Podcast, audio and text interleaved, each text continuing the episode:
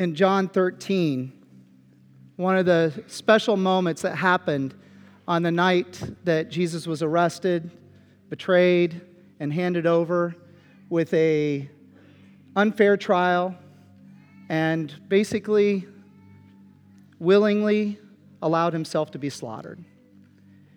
It was on this night that much was taught, much was modeled, much was captured in Scripture so that we would understand the transcendence to the point of the cross and then ultimately the victory for all of eternity that comes Sunday. This moment happened while at that table. It says in John 13, it was just before the Passover festival. Jesus knew that the hour had come for him to leave this world and go to the Father. Having loved his own who were in the world, he loved them to the end.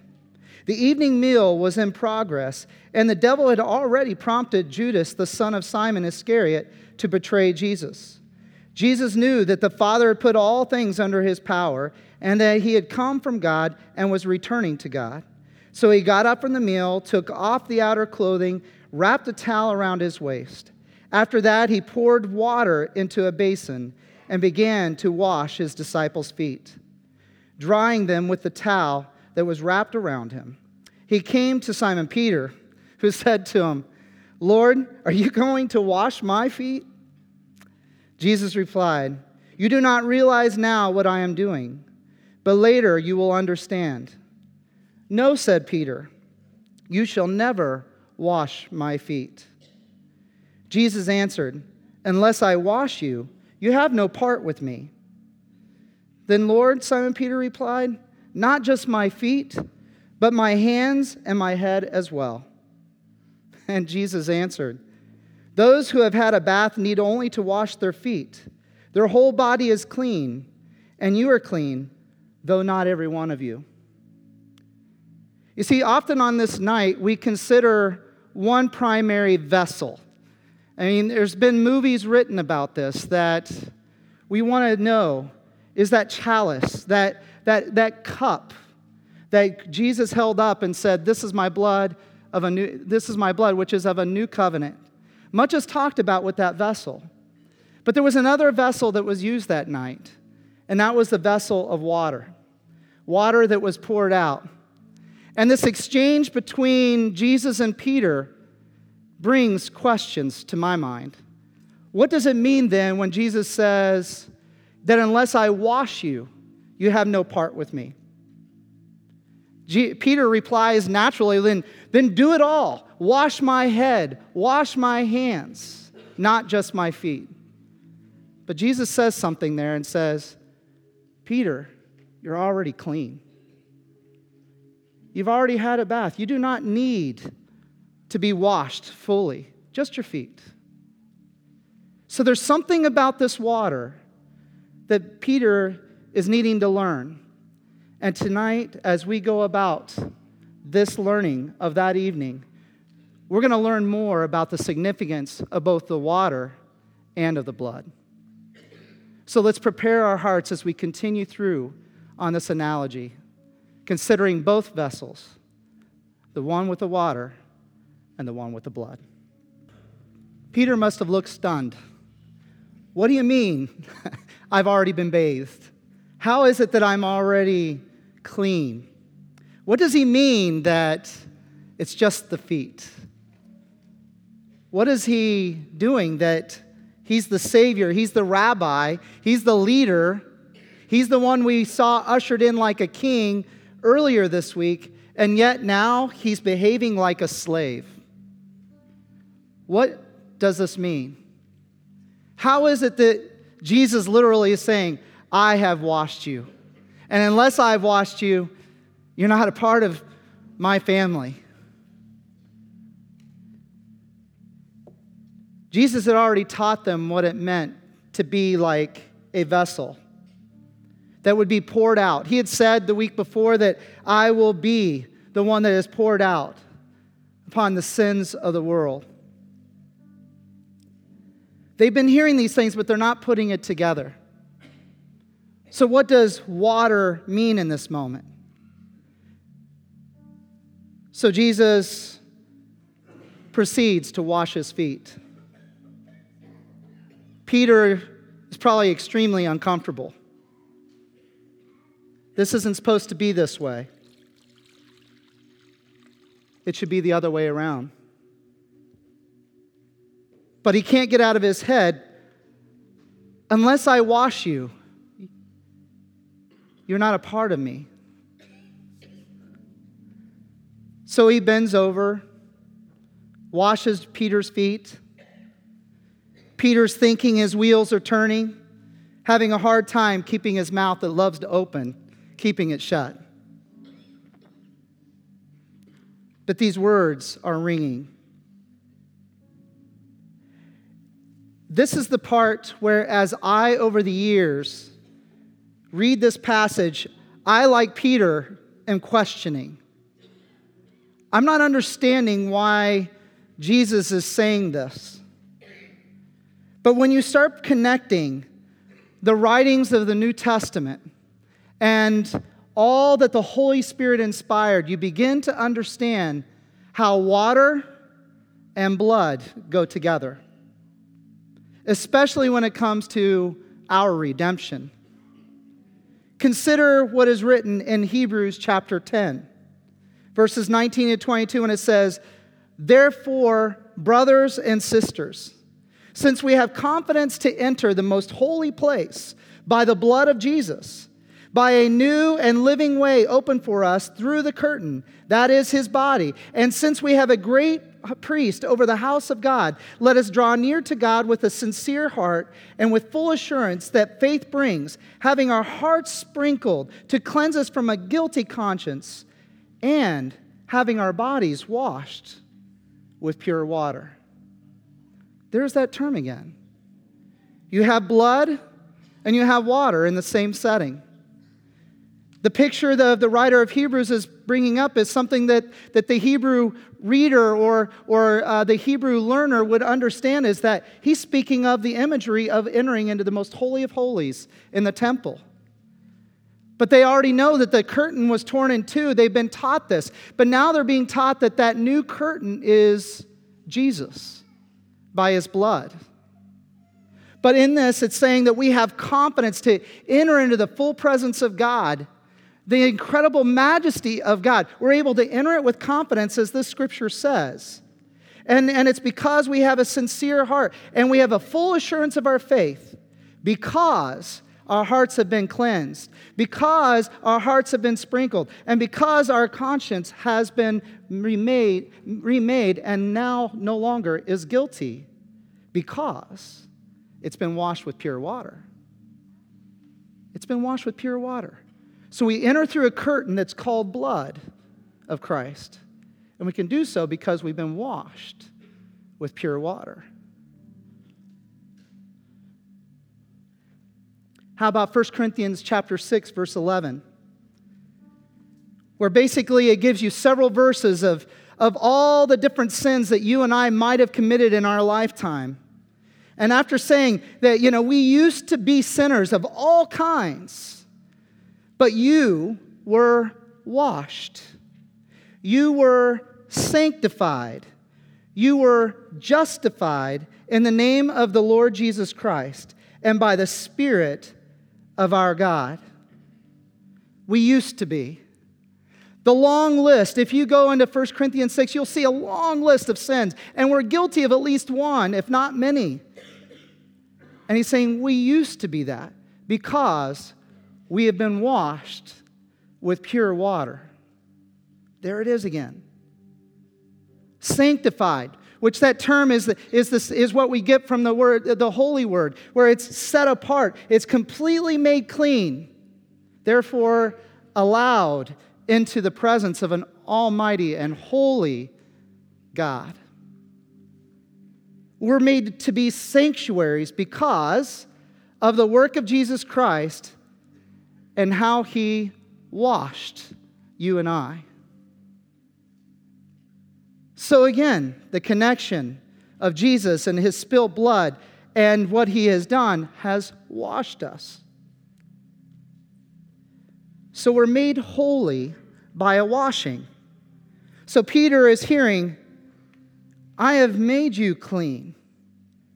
It's a washing that has happened, and it's, and it's happening because of the blood I'm about to spill. But, but at this time, Peter's not understanding. There's not a connection how this washing is, is just for the clean cleaning of that moment. He'd come in with just dirty feet. He wanted to serve him. But he's thinking, no, you need to clean all of me. And Jesus is like, no, I don't. I've already cleaned you. I'm washing you. Keep in mind, this was the first vessel poured out that night. He hadn't gotten to the point where he was going to lift up the new covenant, that blood. So, what is the connection then between blood and water? Why is this washing so directly tied to the idea of spilt blood? I think we get it where Revelation ties it all together and helps us understand exactly what Jesus meant when he said this.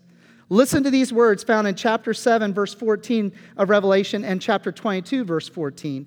It says, Who are these people? As John is seeing this, this grand, huge army of people in white, he says, Who are these people in white robes and where do they come from? The messenger of the Lord says, These are they who have come out of the great tribulation, and they have been washed. They have been washed. Their robes have been washed, and they've been made white by the blood of the Lamb. Blessed are those whose robes are washed, that they may have the right to the tree of life and may go through the gates into the great city. You see, in the end of time, when all things come to fruition and Jesus is welcoming those who are his own into the final kingdom, it is those who have been washed by the blood of the Lamb. The pure water that we have received is purified because of the blood that it was spilt to become the filter to purify that water. It becomes what we are covered in. It's where we get the terms where it's washed whiter than snow. So I appreciate now as I think through that night when Peter is there and he's experiencing this and trying to put together the pieces in his mind, I can appreciate now the connection of water and blood. Jesus is washing their feet to show service. But in this moment, a teaching is able to happen that unless you are washed, there's no hope. Unless you're washed, there is no anticipation for an eternal inheritance. There is no anticipation for being a part of God's family unless we're washed. And that washing only comes through a spotless lamb, the perfect lamb of God and his blood spilt. How beautiful is that? So, the washed ones, literally, it's concluding all of Scripture in chapter 22 saying, It is the washed ones that have the hope for eternity, those whose robes are white, and ultimately, those who are in white, washed by the blood of the Lamb. So, as we go into this time of remembering Jesus' sacrifice, when we lift up the cup that he lifted up and said, This is my blood. It's a blood of a new covenant shed for you, a once and for all sacrifice. That when you take of this cup, remember that now you are washed by the blood of the Lamb completely. When we hold that cup up, we show gratitude, we show thankfulness, and we're in awe of the sacrifice of our great Savior. But then when we think of water, as we have the opportunity to practice tonight, as we're pouring water out, where maybe you're gonna wash someone's feet, or perhaps you might be washing someone's hands, you can do one or the other. As you're pouring out the water, remember, you're already clean. It's merely the act of service and the memory of what's been done on our behalf. And now we model that to each other by the way we serve one another. That's the practice of foot washing, as many traditions continue to do. We do on this night to remember. We recognize that it's not comfortable for some people to let their feet be out and accessible, but that's why we allow for the washing of hands. It teaches the same thing is that we receive the service of another, being reminded that we do not need our whole body washed. Christ did that. We just merely get to serve each other as Christ served us and showed his greatest extent of love. And then we participate in the communion table together by serving each other there, where you can come up with a friend, with family members. You can come up singly, and you can come up to one of the four tables that are in this room. There's one here, there's one back there, there's one back there, and one right here. You can come up at any time over the next three songs and participate in communion. And there's a couple of phrases that are important as part of this. The one is about the cup. The cup is the cup of the new covenant. So you if you hand this to someone, you say, "This is my blood." Or Christ's blood, which is shed for you. And then when you hand the bread, this is his body, which was lived out for you. So we do those things together. There's the statements.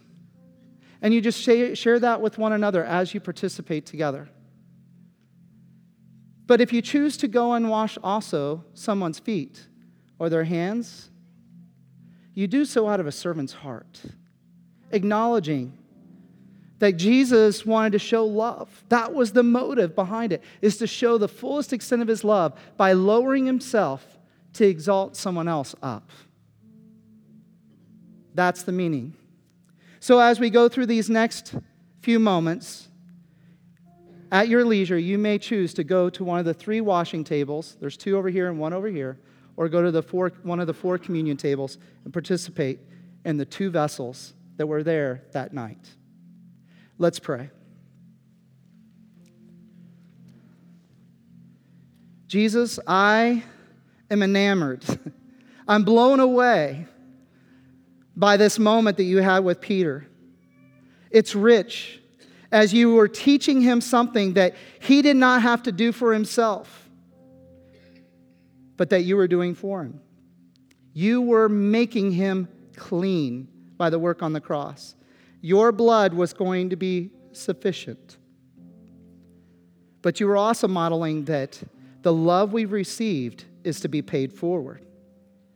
So, in this time, Lord, as we remember your sacrifice of the communion through the communion table, that as we serve each other, that we're taking on the love that was expressed that night.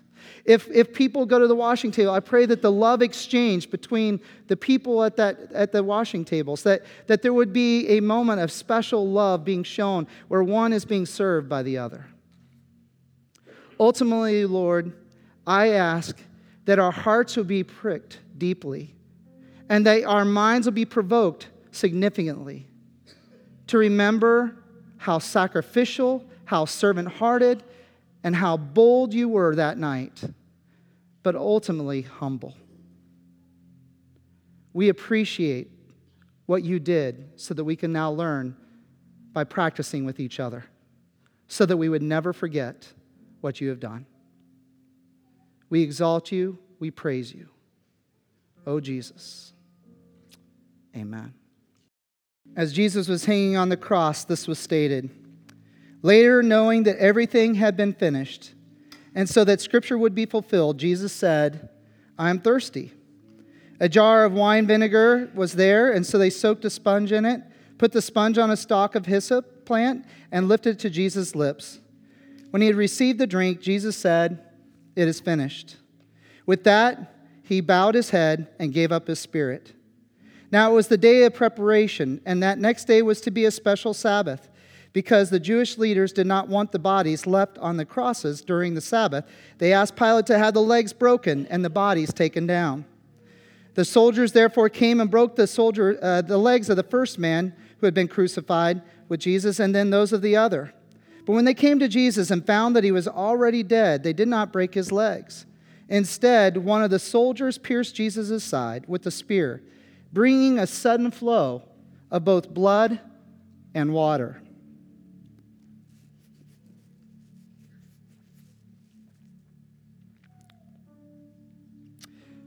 The man who saw it has given this testimony, and his testimony is true. These things happened so that the scriptures would be fulfilled. Not one of his bones will be broken. And another scripture says, And they will look upon the one they have pierced. Let those be our thoughts. The pierced one is now in waiting for a glorious day come Sunday. So, Jesus, we're mindful that this moment was the darkest moment for the world. As all the hope that had been projected upon you to be a conquering king over Rome, or to be a victorious king through your influence of words and miracles, they had no idea of the blood and the water that was needed. We needed to be washed, and we could only be washed by your blood. I'm so thankful you submitted yourself to the Father's will on our behalf. We now leave this place mindful of your great sacrifice, recognizing that we needed it to become washed. We're excited for Sunday, but for now, our hearts contemplate the journey to the cross and beyond. Thank you, Jesus. Thank you, Heavenly Father. Amen.